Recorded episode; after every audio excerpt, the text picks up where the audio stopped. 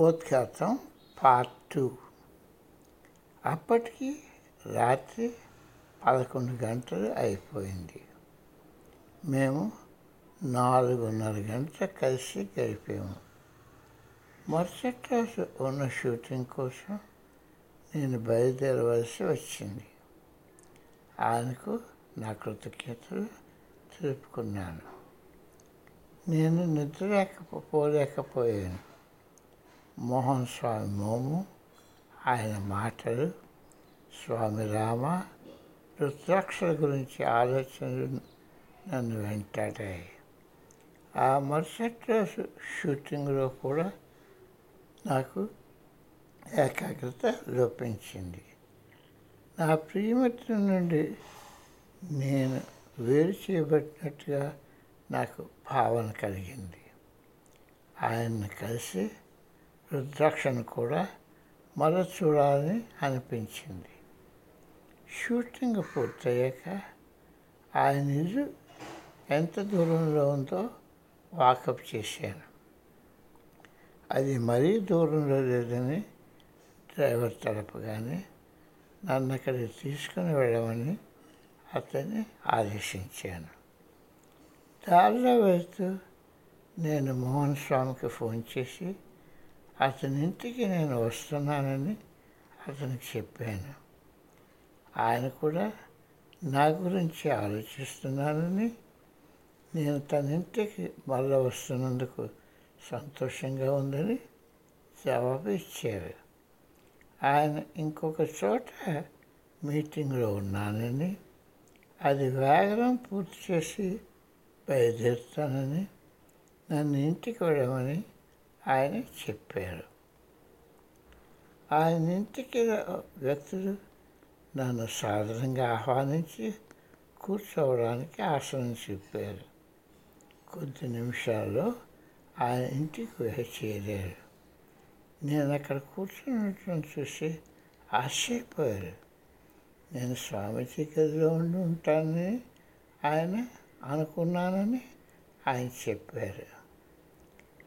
ఆయన లేకుండా నేను లోపలికి వెళ్ళడానికి సంశయించానని నేను ఆయనతో చెప్పాను. ఆయన నన్ను స్వామీజీ గదికి తీసుకుని వెళ్ళి ఏకాంతంగా నన్ను అక్కడ ధ్యానం చేసుకోమని నాకు చెప్పారు.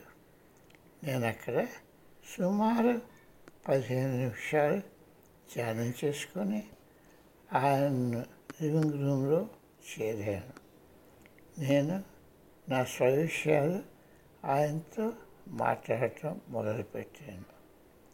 ఆయనకు నా ఆర్థిక పరిస్థితులు నా భవిష్యత్ ప్రణాళికలు నా బాల్యకు నా ఆప్తమిత్రులకు కూడా తలపని విషయాలు ఆయనతో చర్చించాను.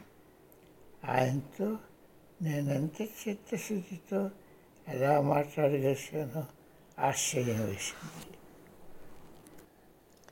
ఆయనతో నేను అంత చిత్తశుద్ధితో ఎలాగ మాట్లాడగలిసానో ఆశ్చర్యం వేసింది.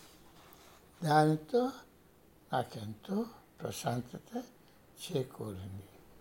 ఆయన కూడా నాతో ఎంతో చిత్తశుద్ధితో మాట్లాడాడు.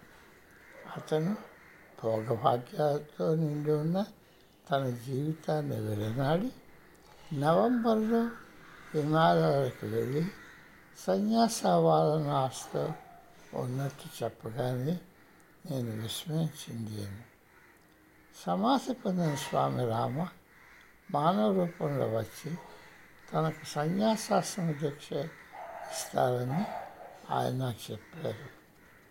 స్వామి రామ ఈ దేహంలో ఉండగా మోహన్ తనకు సన్యాస దీక్ష ఇవ్వమని కోరగా స్వామి రామ అతనికి ఇంకా సరైన సమయం వచ్చినప్పుడు ఆ విషయం అతనికి తెలుపుతానన్నారు స్వామి రామ ఆఖరి రోజుల్లో మోహన్ గారు ఆయనకు సన్యాసం చేయమని మరలా కోరారు. స్వామి రామ ఆయన్ని మందలించి తన మీద విశ్వాసం నిలుపుకోమని ఆయనకి చెప్పారు. తను దేహంలో లేకపోయినా తను వెను తిరిగి వచ్చి అతనికి సన్యాస దీక్ష ఇస్తానని చెప్పారు. ఇది సరైన సమయం కాదని మోహన్ ఇంకా తన ప్రాపంచిక బాధ్యతలు తీర్చలేదని అతనికి చెప్పారు. తన బాధ్యతలు పూర్తి చేసుకుని అతన్ని పిలుస్తానని స్వామి రామ ఆయనకి చెప్పారు. ఈ నవ్య శాస్త్ర సాంకేతికలో ఇది చదువుతున్న వ్యక్తులకు ఇటువంటిది సంభవమని స్వామి రామ నిజంగా తిరిగి వచ్చి మోహన్ గారికి సన్యాసాశ్రమం ఇవ్వగలరా అని ఆశ్చర్యపోతున్నాను కానీ ఇది తప్పక జరుగుతుందని మా దృఢ విశ్వాసం నేను ఇప్పటి వరకు ఎవరిపై ఈర్ష్యపడలేదు. కానీ జీవితంలో మొట్టమొదటిసారిగా మోహన్ గారు అంటే ఈర్ష్య చెందుతున్నాను. మోహన్ గారికి లభ్యమైన అటువంటి వరాన్ని నాకు ప్రసాదించమని నా సంపద ఐశ్వర్యం ఖ్యాతి కోరికలు వైహిక జీవితాన్ని వదిలివేయగల శక్తి ప్రసాదించమని నా గురుదేవులు దైవాలకు ప్రార్థన చేస్తున్నాను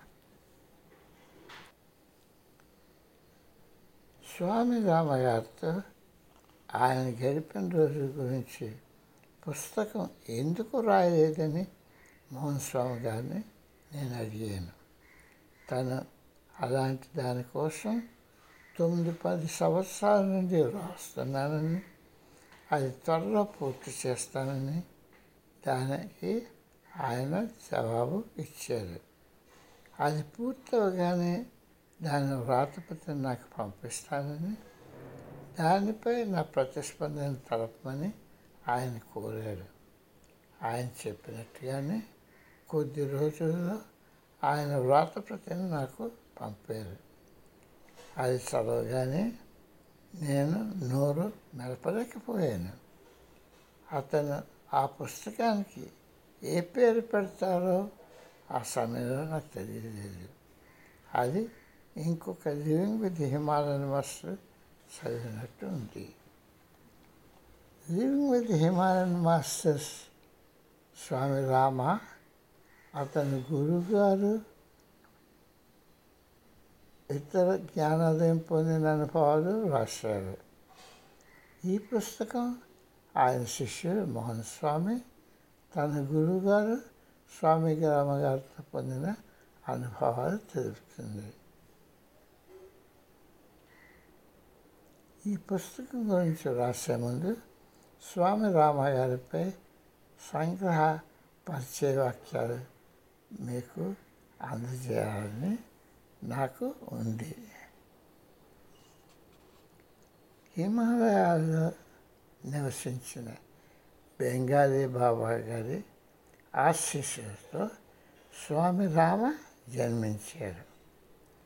బెంగాలీ బాబా స్వామి రామను దత్తపుత్రునిగా స్వీకరించి హిమాలయాలోని తన గుహలోనే ఆయన్ను పెంచారు. ఆయన స్వామి రామాలను హిమాలయాలో నివసిస్తున్న చాలామంది మహాత్ముల వద్దకు పంపి పరకాయ ప్రవేశం మొదలు శ్రీ విద్య వరకు ఉన్న అన్ని ప్రయోగాల్లో సాంకేతిక నైపుణ్యాలు పొందేటట్టు చేశారు.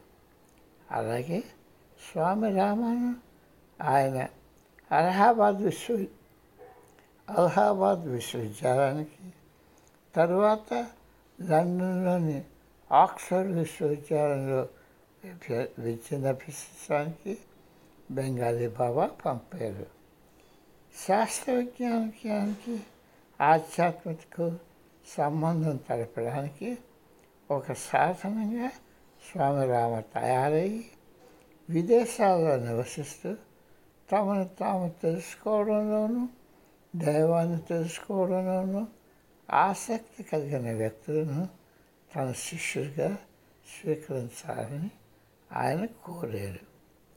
ఆయన స్వామి రామ వారికి జీవిత సత్యాలను జ్ఞానమైన రహస్యాలను తెలపడం దైవాన్ని ఎలాగ చేరుకోవాలి అన్న విషయాలు కూడా తెలపాలని ఆయన ఆకాంక్షించారు. హిమాలయ పరంపరలో ఎన్నెన్నో దైవ రహస్యాలు మహాశక్తులు దాగి ఉన్నాయి. వీటన్నిటినీ స్వామి రామ నేర్చుకొని వాటిలో నైపుణ్యం సాధించారు. వాటిని ఆయన ఇతరులకు బోధించడమే కాక తనకు నేర్చుకున్న వారిని సాధకి వాటి తను నేర్చుకున్న వాటిని సాధన చేశారు. ఆయన ఎన్నో ప్రదేశాల్లో ఆశ్రమాలు కేంద్రాలు నెలకొల్పారు.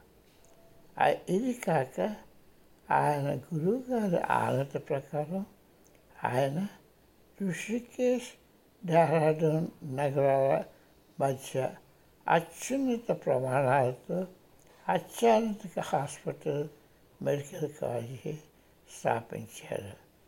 స్వామి రామ నాకు మరొక వివేకానందుడి వారు.